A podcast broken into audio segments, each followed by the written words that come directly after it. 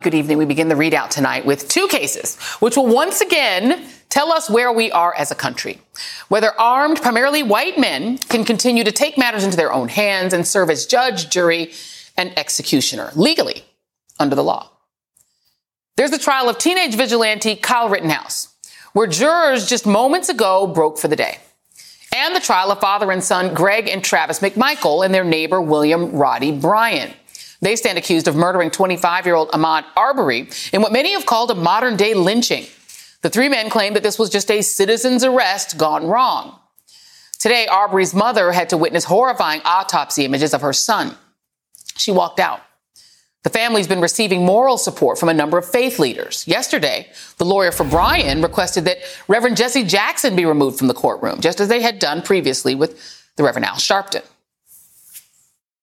Jesse Jackson, I believe is still here. Of course, he is, Your Honor, I think we all know, an icon in the civil rights movement. He, not just a witness to it, he is the personification of it.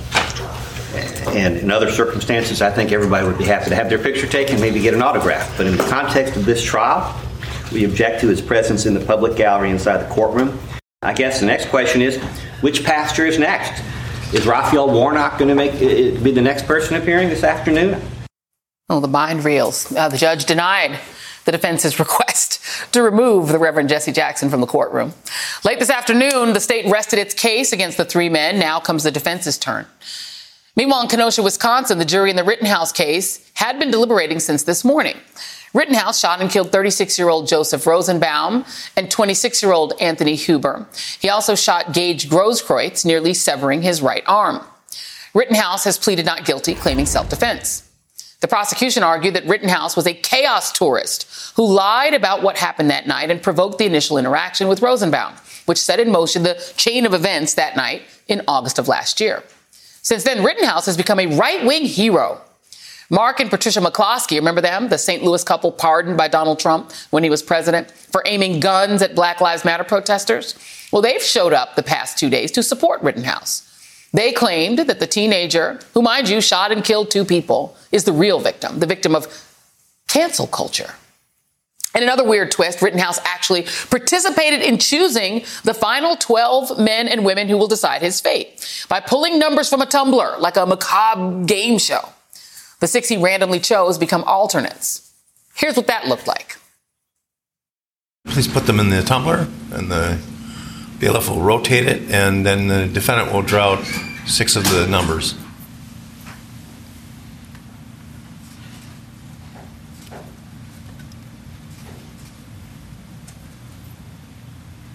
Members of the jury, it is uh, for you uh, to determine whether the defendant is guilty or not guilty of each of the offenses charged. There was a very real possibility that he would face an all white jury. But after that drawing, four white men, one black man, and several, seven white women will decide whether he is innocent or not. Or whether he is guilty or not guilty. Joining us now from Kenosha, MSNBC correspondent Shaquille Brewster. Uh, uh, Shaq, can you give us a sense of uh, what the scene looked like in and around the courtroom today? Well, Joy, you saw a steady flow of protesters outside of the courtroom. About two dozen or so. They, about an hour or so, went around Kenosha or at least this downtown area marching. And, you know, it's, I should also note, it's not just protesters or people who are protesting against uh, uh, Kyle Rittenhouse, but you also have people who were here to support Kyle Rittenhouse and say that he was acting in his self-defense and saying that he was the victim in this case. We do know that in just the past couple of moments, Joy, the court uh, is out of session. The jury broke. They are going home for the night. They will return at 9 a.m. Central Time tomorrow. They deliberated, or at least have been away uh, for about eight hours uh, today as part of their deliberations. And we didn't get that many tea leaves from the messages and the notes that came from the jury. We did get a sense of earlier in the day that they did ask for more copies of those jury instructions, which go on for about 36 pages. Uh, they initially asked for just a section of them and then asked for uh, full copies of the entire instructions. And we also know that they had lunch. They had a lunch for an undetermined period of time and they had pizza. But outside of that, we don't really know what's going on behind closed doors, but we know those deliberations will extend into tomorrow, Joy. And, and real quick, Shaq, if, you know, if you've been talking to people outside of the jury, what's the sense of people's sort of prediction? Because I think in general there's a lot of cynicism, particularly among African Americans. But I wonder if the people who were protesting against what Rittenhouse did, do they do they think that he will be convicted just when they were talking to you? Uh, frankly, they, they, don't. And part of this is pushing that. They think that they want to push uh, and pressure the jury or pressure the court to hold Kyle Rittenhouse accountable, accountable in, the, in their words. Uh, we spoke to some business owners yesterday, and you know one thing that we even heard from them, some business owners who were affected by the protest turned riots uh, back in last August after the shooting of Jacob Blake. Uh, one thing that they said, while they, some of them decided to board up their windows one more time. They said while they think that Kyle Rittenhouse came to Kenosha to start trouble, while they don't have favorable opinions of Kyle Rittenhouse, they also believe that uh, at least this one business owner that we talked to that he shouldn't uh, be uh, found guilty by this court or by this jury. So you do have a mixture of opinions there, but the sense and the, the sense among even those who are opposed to this and who want to see him held accountable uh, is that uh, it, it's a high bar that the prosecution is going to have to clear. Shaquille Brewster, uh, thank you very much. You always do a great job. Appreciate you.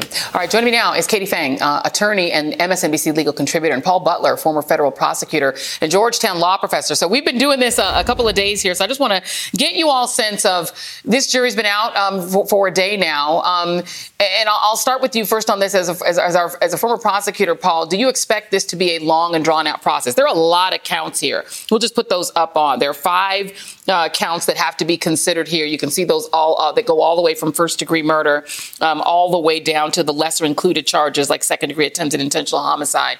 What do we take from how long this jury is out, and, and do you expect it to be a, a lengthy uh, deliberation?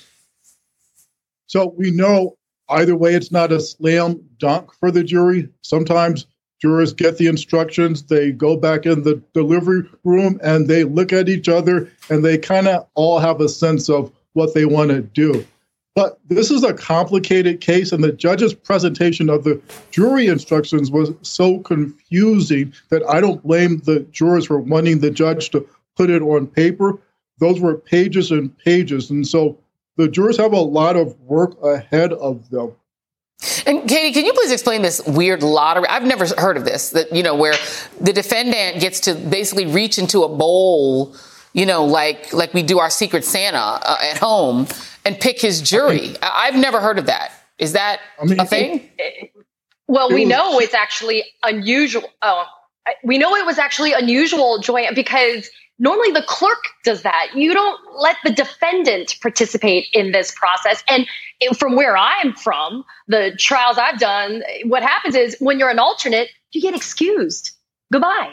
So you know who the alternates are and they're excused. This random like bingo that happened today was just another perversion and oddity that happened in this judge's courtroom. And so the fact that Rittenhouse, the judge allowed him to do this, it was another bizarre thing that has happened from the trial. I'm glad to hear they had pizza and not Asian lunch because I don't know what the judge would have said about lunch today. Uh, if it had been Asian lunch again. Yeah, he's had thoughts about Asian lunch, hasn't he? They've been very interesting thoughts. Um, that and his phone going off with like the song that gets played at Trump rallies. But we won't, we won't, we won't go into that too deeply, Paul. There's still a mistrial motion still that's still hanging kind of over this. Can you explain how there can be a mistrial motion hanging while jurors are deliberating? Because the judge is still deciding what he wants to do. Presumably, he will decide at some point before the jury returns its verdict. But there's lots of reasons to be concerned about this judge when he allowed Mr. Rittenhouse, an accused murderer to select the jurors, again, objectively by pulling names out of a hat. It was cute, Joy, but the criminal legal system is not looking for the judge in a double murder trial to do cute things. The public rightly expects the appearance of justice and impartiality. And on that level, this judge consistently disappoints. From his joke about Asian food to all of the breaks that he's given the defense, there's a pattern of bias that is troubling. At this moment, Kyle Rittenhouse is innocent in the eyes of the law, but as long as the judge appears to be tipping the scales of justice in Rittenhouse's favor, the public may not have confidence in the process or the verdict. Well, that is a question I've had too, Kate. I mean, is there any recourse? This judge has done everything but, you know, offer to adopt Kyle Rittenhouse. Like he seems so clearly on his side. It, does the prosecution have any recourse if it seems so clear that the judge has already made up his mind that Kyle Rittenhouse, he's on his, it, it seems at least to the, to the layperson out there that he's completely on his side. Yeah, so the real challenge, if you are the prosecution, is if the verdict comes back an acquittal, um, double jeopardy has attached by the fact that you have sworn in this jury. When it comes to this particular motion for mistrial with prejudice, though, I'm glad you brought it up because if it is granted, then the prosecution can actually appeal the granting of that motion for mistrial with prejudice when normally you wouldn't have any recourse if the jury comes back with an acquittal. But then again, if the motion is denied, then the defense can actually raise those same arguments on appeal if there is a conviction. And so there's a little bit of a window for the prosecution to be able to try to find some success. But when you also think about the fact that the judge has kind of fed the flames of the politicization of this trial, when you see people like the McCloskeys making Kenosha a stop on the vigilante justice tour, and then you see what the judge has done. Like Paul has said, it really makes you wonder where has our system gone? But I think the reality is, including the Arbery trial, having cameras in the courtroom have now allowed America to see yep. what's happening what's happening in these courtrooms because it's important for them to see what's going on. And the, and the, absolute difference between the way justice is served to people of color and people who are white. I, I don't know how it could be any clearer than this. We're going to talk about another case that's going to also make that point later on in the show. But Paul, there's also the question of the consultants, right? Um, one of the consultants, Jo Ellen Dimitrius, is a jury expert who was hired by the defense team. And what, if you know that, if you, that name seems familiar to you, it's because she helped O.J. Simpson select jurors, uh, his, his legal team. What role do these consultants play, and how influential are they? If your family has the resources to hire a really good jury consultant, in a sense, that's the game, that's the ball game, right? It helps. You know, some people say they're hocus pocus, and other people say that they're the difference between whether a defendant walks or whether he goes to prison in some ways, that process was limited because this jury selection process was so quick. It took a day to pick this jury as opposed to the two and three weeks it took in the case of Ar- uh, Arbery's killers in Georgia and the George Chauvin trial, Derek Chauvin trial in um, Minnesota. And so, you know, it's a business.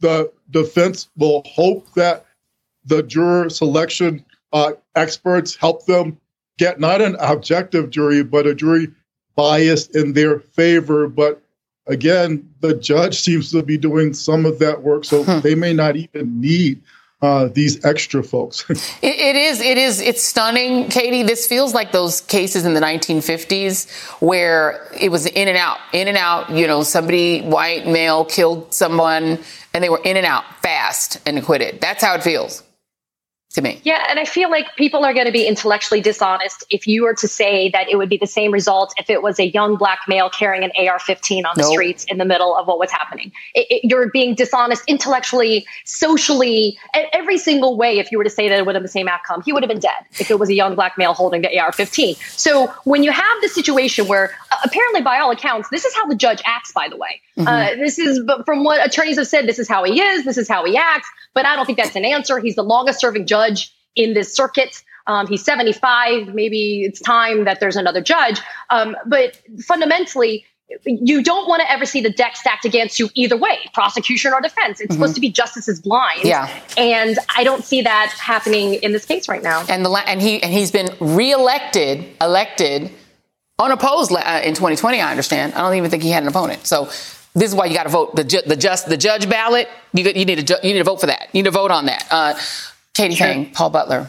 Thank you both very much. Up next on the ReidOut, President Biden is out there promoting his big infrastructure victory, but will Build Back Better get left in the dust? Congresswoman Pramila Jayapal returns to the show. Joining me next. Plus, Republicans are ramping up their disgusting, despicable attacks on Vice President Kamala Harris. But that's to be expected. What about the Biden team? Are they setting her up to fail? Also, in just two days, Oklahoma is set to execute Julius Jones, who just might be innocent. His mother, Madeline, who the governor refuses to talk to. joins me tonight. Plus, tonight's absolute worst. They're defending the likes of anime violence fantasist Paul Gosar while dressing down lawmakers for for helping their constituents. The ReidOut continues after this.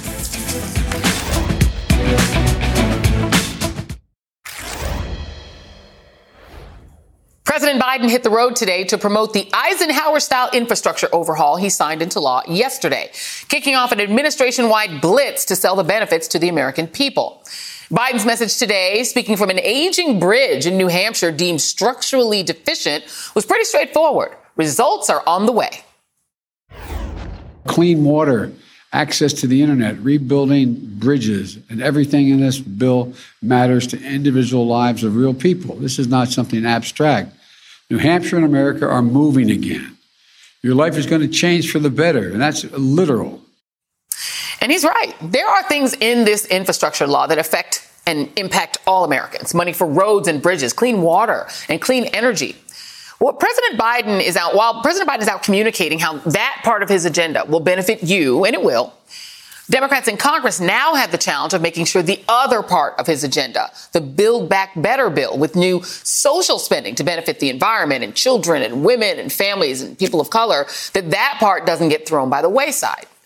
The House is on pace for a vote later this week on the Build Back Better bill after separating it to get the infrastructure plan through with a handful of Republicans and moderate Democrats. An updated Congressional Budget Office score to ensure it's paid for, a demand of those House moderates, is expected on Friday. For her part, House Speaker Nancy Pelosi told members they will not leave Washington for the Thanksgiving recess without getting Build Back Better over the finish line. But one of the risks when House Democrats separated these two bills is that one would get left behind. So now the challenge is to make sure that that doesn't happen. Joining me now is Congresswoman Pramila Jayapal of Washington State, chair of the Congressional Progressive Caucus. Uh, it's always great to have you on the show, Congresswoman. And, and I want to I want to start by acknowledging the scope and scale of this bill that passed is a big deal. I mean, it is, Lawrence O'Donnell was pointing out the other night that there is no other president that has a T trillion dollar infrastructure bill investing in infrastructure in this country ever, including Eisenhower. This is a huge deal. Um, and so I want to acknowledge that. And I think it's important to acknowledge that.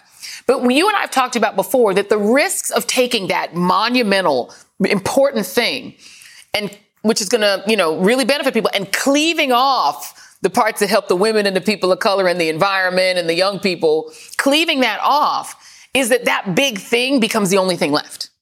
And so I wonder, as you, as the person who you did oppose separating them, how hopeful are you that this second half is going to get also to be a big effing deal? Yeah, yeah, Joy, it's so great to see you. And you laid it out as you always do. Um, and let me just start by saying the infrastructure bill really is a big deal. Um, you know, Trump said for four years that he was going to get infrastructure done. He never got Poor infrastructure thing. done. yeah. President Biden has gotten infrastructure done. And it is a big deal. It's it's you know like for me, it's money to restore the Puget Sound. It's getting uh, lead out of our uh, you know, getting clean water and getting our lead pipes replaced. It's our bridges that are crumbling. It's so many important things. Public transit. It's $380 million, by the way, for my state for public transit. So there's a lot in there. Now, we didn't want to separate them because we didn't want to leave anybody behind. 85% of the president's agenda is in the Build Back Better Act.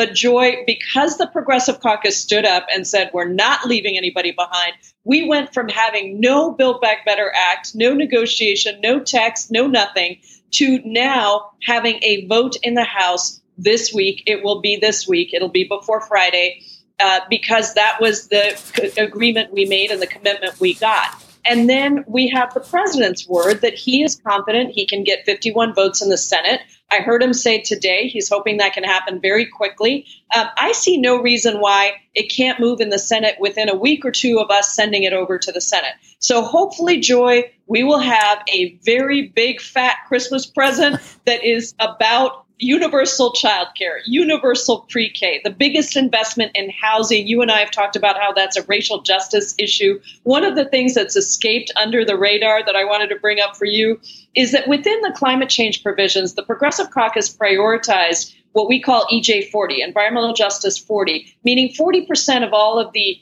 outlays for climate should go to the most disproportionately affected. And the set asides in Build Back Better that we were able to get are really fantastic for folks of color, indigenous people across this country, poor people across this country. So we are not only taking on climate change, but we are doing it with the values that are about centering those who have been disproportionately affected. So we'll have that vote this week, Joy. That's what we negotiated. And I'm just so proud of the Progressive Caucus for never letting this go and not leaving anybody behind. And, I want to I want to talk about that for a minute because you know people like Cori Bush and AOC they're getting like the, the, you know the crap kicked out of them on, on social media, which isn't the real world, but you know it's got to hurt because these are the people they've been on this show articulating why they've been taking this really firm stand.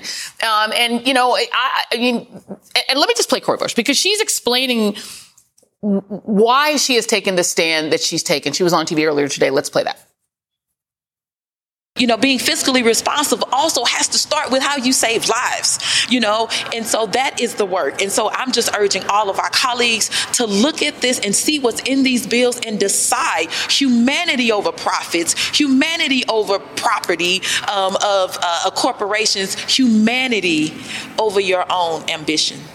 And just really quick, I want to play Senator Joe Manchin. This is why there's a lack of trust, I think, among the, some progressive members of your caucus, because she's saying this is all about humanity. We've got to think about humanity, humanity, humanity, not profit. Here's Joe Manchin, the guy y'all got to get win over in the Senate. Here he is. Senator, do you, Senator, do you believe the argument that this is, BBG is going to lower inflation? Thank you. Thanks. Do you buy that argument? Uh, I really haven't. I haven't heard any specifics on that one. They say it's going to lower. They say it's going to lower inflation. I'll have to check on that one. I really don't know. And you add to that the fact that much of what's in the big infrastructure bill is going to be administered by the states. So if you're in Oklahoma or Kansas or you're in, you know, South Carolina, do you really believe that these Republican governors are going to distribute the benefits of, of the infrastructure bill in a way that's going to help people of color? Come on now. So I think that's the problem, right? Is there's a lot of having to trust the states, and you've got this man bill that's going to employ a lot of mainly men, and then you've got the bill for the women, the women and the people of color that's like left to the side. So do you have trust? Yes, you trust the president. Yes, you're putting your trust in him, but do you trust the Joe Manchins of the world and the Kyrsten Sinemas of the world to do their share? Well, look, I, I do, and uh, it's not a blind trust, right? Like this is something that was essentially largely pre conferenced, this Build Back Better Act. Um, that's why we had to accept a, pay, a, a, a cut from the top line number that we originally had. But what we did is we were still able to get every single Progressive Caucus priority into the Build Back Better Act, not as strong as we would have liked had we had more votes in the Senate, more votes in the House we have very slim margins. We need Joe Manchin. We need Kyrsten Sinema, We need all the progressives. We need everybody. That's just the reality of where we are. And what the president did was he negotiated with Senator Sinema, with Senator Manchin. I've spoken with both of them. I believe that the vast majority of this bill is pre-conferenced and that Joe Manchin will come along, Kyrsten Sinema will come along because we need to deliver this it is the president's agenda, it's the Democratic agenda, and most importantly, it is about humanity. It is about helping people to get what every other country in the world has on many of these things. And it's about delivering on climate change, right? We just came back from COP26. We said the United States is committed to reducing carbon emissions, to being a leader in climate. This is the bill, Joy, not the infrastructure bill. This is the bill that delivers on climate. So I think that um, I do feel uh, very good about where we are. Uh, I can't say that that would have been the case six yeah. weeks ago yeah. had we not held the line. But what we got was we did get the infrastructure bill passed, and we got the commitment that we would get this vote in the House this week, and then it would quickly go to the Senate. So, you know, look, I just think we have to continue to deliver for people and we're not leaving anybody behind and that's i think that's what the progressive caucus has been able to do that's what you've been highlighting on your show these are jobs that are going to women to folks of color they are good you know people talk about the infrastructure bill as a jobs bill and it is. Mm-hmm. it creates a lot of good union jobs so does build back better in fact more jobs yeah. and more living yeah. wage jobs for caregivers for people of color uh, for poor people across this country and really investments in things that are going to pay Yeah. off for the long term. Yeah, exactly. That you, you, guys have taken care of the guys. Let's take care of the women and take care of the people of color in the other bill. So uh, well, we trust you because we love having you on the show and you're always giving us such great information. Congresswoman Pramila Jayapal, thank you so much as always for being Thank here. you, Joy. Cheers. Okay.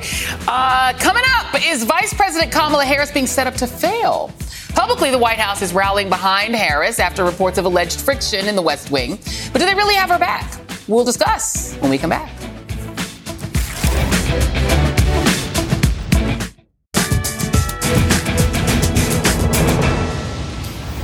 What happens when the Fox News propaganda machine covers a black and Asian woman vice president? Sexism, with a heaping side order of birtherism and racism, of course.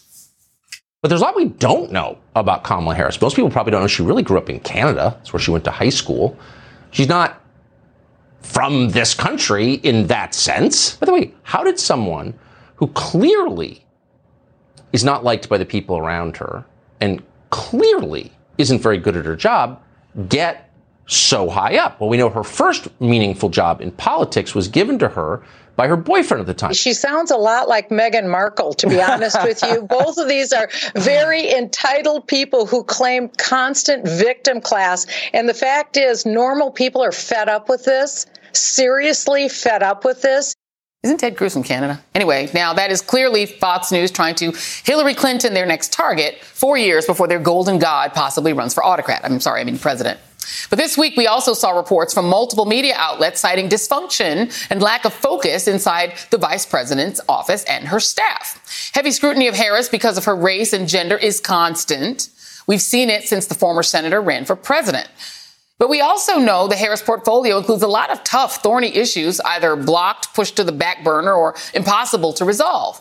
And that says a lot more about the people around her than about Kamala Harris. Joining me now, Yamiche Alcindor, White House correspondent for PBS NewsHour and moderator of Washington Week, and Christina Greer, associate professor of political science at Fordham University. And Yamiche, I will start with you. Uh, It was like a, a, a flood of navel gazing stories that were sort of innuendo based and sort of leakish based all at once from CNN, from Politico, from Business Insider, just all at once in a flood yesterday.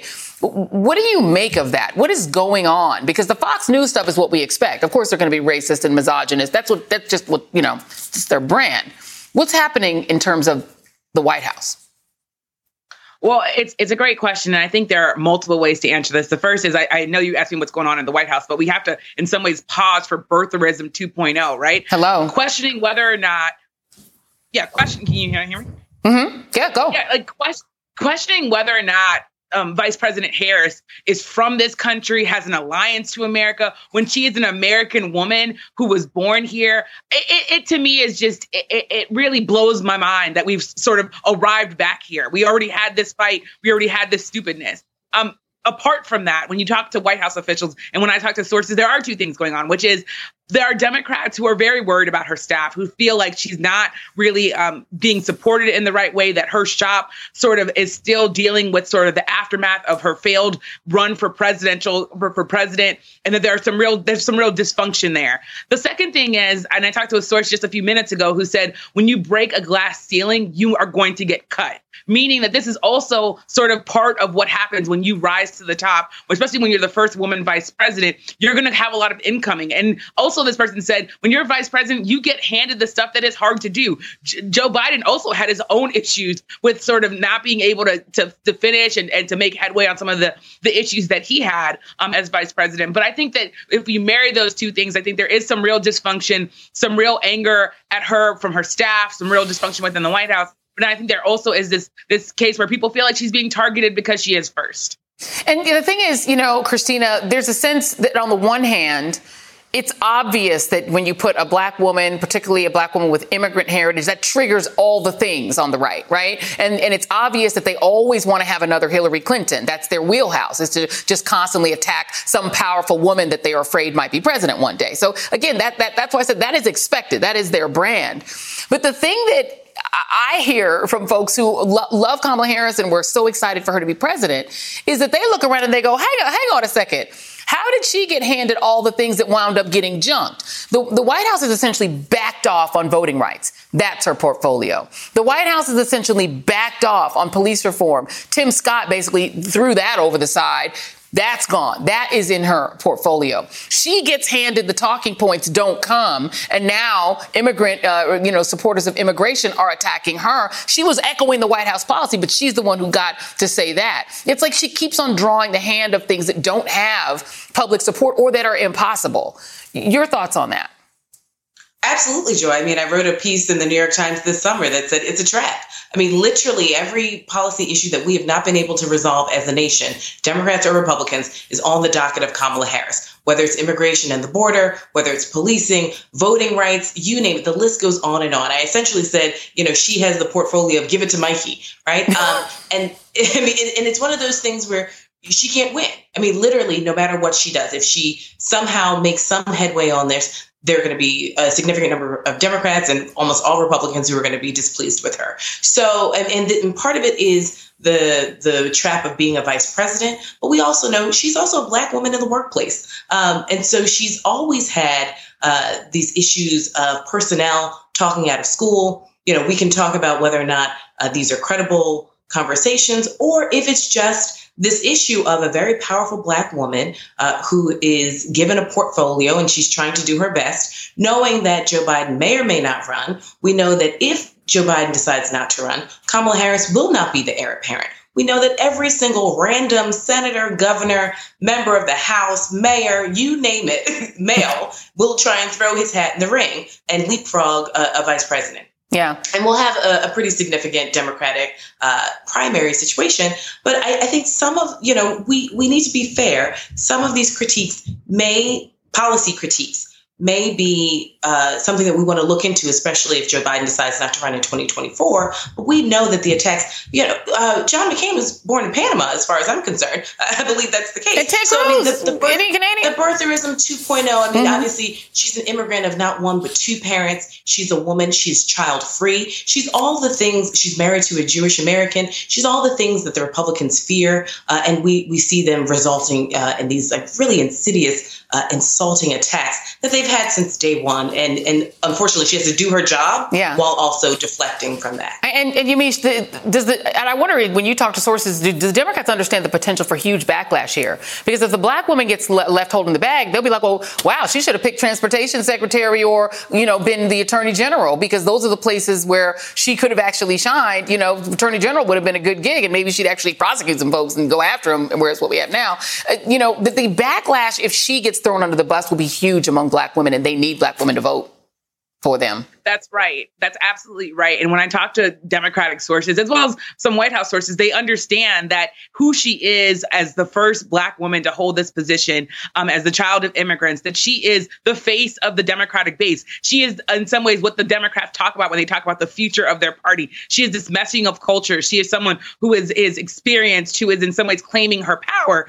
The problem, though, is that when you actually talk, when I'm talking to pollsters, there is this issue of sort of her her her, her sort of popularity among African Americans. Let's remember there was this Democratic primary, and Joe Biden got more support among Black people than she did. Yeah. I mean, it, it is it is something that you have to talk about yeah. when you talk about Vice President Harris. And that doesn't mean there's not going to be a backlash. That doesn't mean that Black women in this country are like, you better treat this Black woman right in office. But there is this real, I think, conundrum that she's going to have to deal with. When I talk to Democrats, it's her issue to fix if she wants to be president of the United States. It is going to be something where she's going to have to really endear herself to Black people and not just say, of course, I'm African American. Of course, I understand and went to Howard, but also, what are you going to do? What do you have to show for me? Because yeah. really sending her to the border to say, don't come here, um, and her not forcefully, at least at the beginning, talking about sort of the Haitian migrant crisis and other things that I think left a bad taste in some people's mouths. That yeah. would that's that really can hamstring her, even though of course she did push back at, at, those images. But I think there are some people who want her out there more, talking more about Black people's issues. Yeah.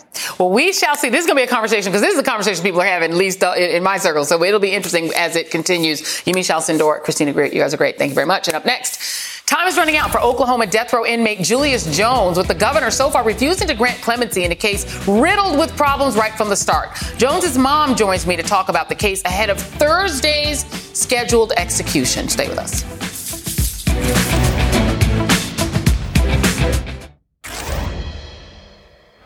There is not much more that you can say about how different the criminal justice system is for white and black people in America than if you look at the Kyle Rittenhouse and Julius Jones cases.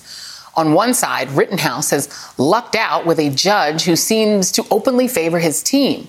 On the other side is Julius Jones, tried for murder more than 20 years ago and who barely even got a defense, with a lawyer who called zero witnesses, provided zero defense arguments, and has since admitted that he was inexperienced and basically had no idea what he was doing.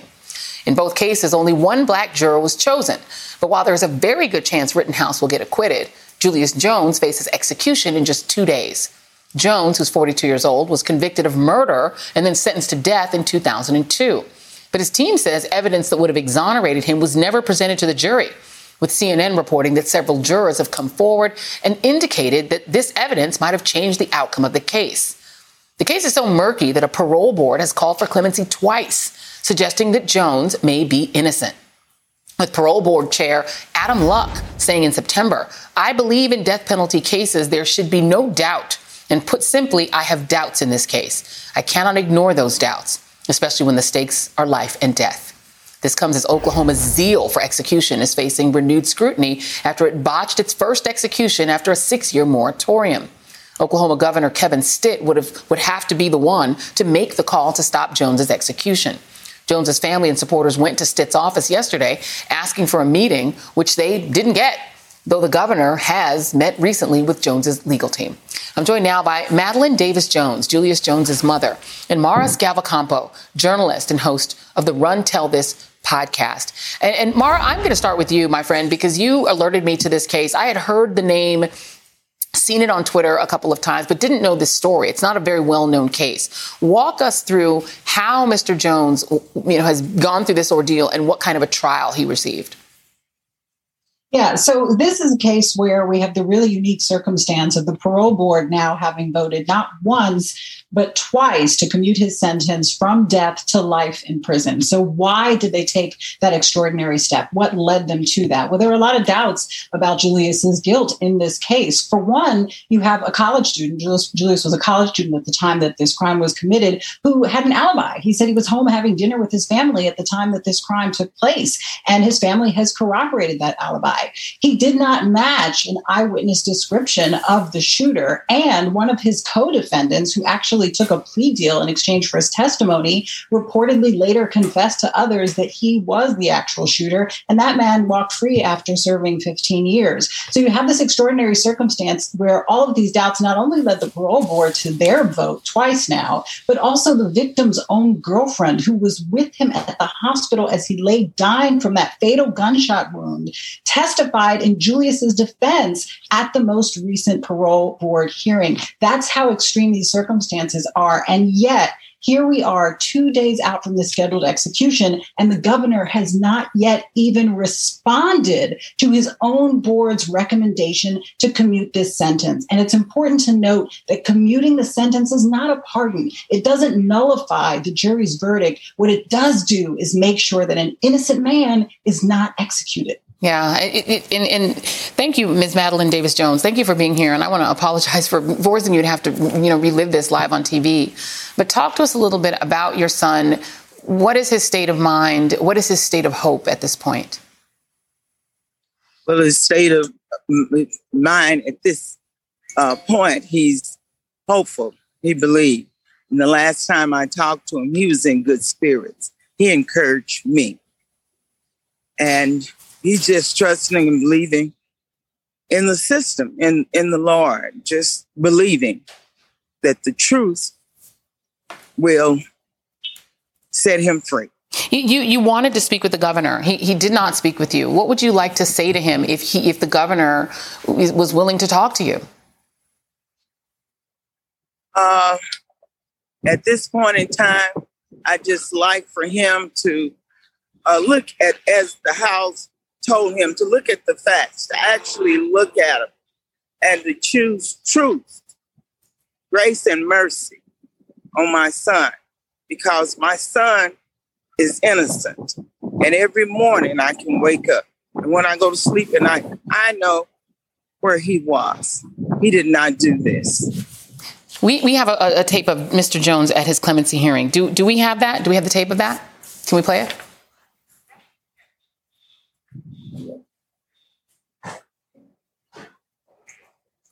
I don't.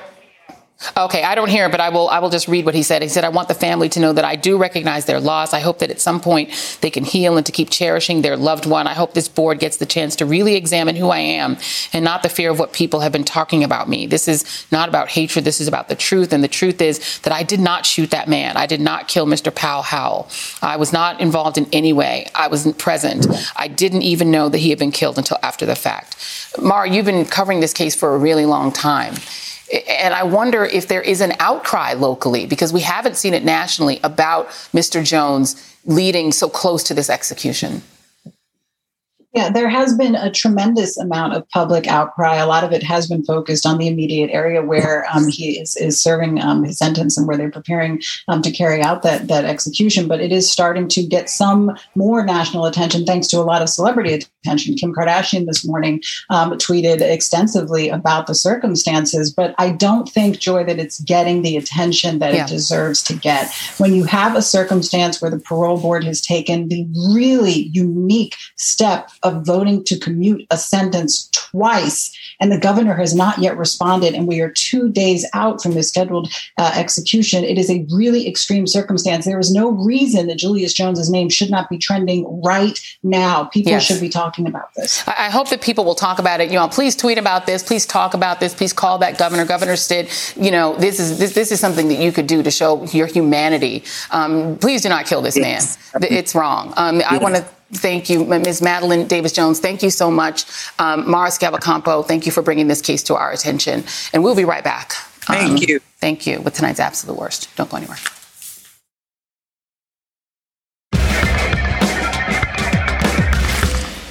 GOP conference had a meeting today where several outspoken Republicans dressed down 13 members of their caucus that have done something that they find unforgivable, unacceptable. No, those 13 Republicans didn't participate in the insurrection, nor did they pose an active threat to democracy. Nope. They're the 13 Republicans who supported the infrastructure bill, voting for better roads and bridges in their congressional districts. And for that, they're in the hot seat for daring to give Joe Biden a win that everyone gets to drive on and use. The House Freedom Caucus continues to vow retaliation against them, even introducing a bill to remove one of them, Congressman John Katko, from his position on the Homeland Security Committee. House Minority Leader Kevin McCarthy even referred to the mo- referred the motion to the Republican Steering Committee. But he also said in that meeting today that those 13 members will not be punished by the party because, quote, now is not the time. Hmm. You know who else the Republicans aren't going to punish? Paul Gosar. After nine days of complicit silence, Trump's little Kevin finally spoke publicly about the appalling video Gosar tweeted out to his base of right wing extremists. That's the video in which Gosar indulges a sick fantasy of murdering a Democratic colleague, Alexandria Ocasio Cortez. It was inflammatory enough for Twitter to label it hateful content. But all little Kevin had to say was, quote, he took the video down and made a statement that he doesn't support violence to anybody. I called him when I heard about the video conspicuously absent from McCarthy's statement was any actual rebuke of Gosar for his conduct. Not a word. In fact, behind closed doors, McCarthy appeared to defend Gosar and his decision not to punish him. According to Politico, Politico, a Politico reporter, McCarthy told his members that they should be united on this, falsely claiming that Democrats don't punish their own. In other words, McCarthy defended Gosar and his violent fantasy porn more vigorously than he defended the 13 Republicans who simply want better roads for their districts. And the thing is, it should be easy to condemn Paul Gosar. After all, he's one of the congressmen implicated in the planning of January 6th. He's defended the insurrectionists as, quote, peaceful patriots. He's openly cavorted with known white supremacists on more than one occasion. And he's tweeted memes used by neo Nazis. But no, no, no. The House GOP refuses to hold Gosar accountable. And that's why the Democrats are voting on a bill tomorrow to not only censure Gosar, but also to remove him from the House Oversight Committee, according to NBC News. And while Republicans give Gosar a free pass in Washington, Liz Cheney is being exiled from her party in her own state. Over the weekend, the Wyoming State Republican Party voted to stop recognizing Cheney as a Republican, not because she's not conservative enough or even Trumpy enough she has a 90 plus percent pro Trump voting record, but rather because she opposes the big lie and thinks elections should count.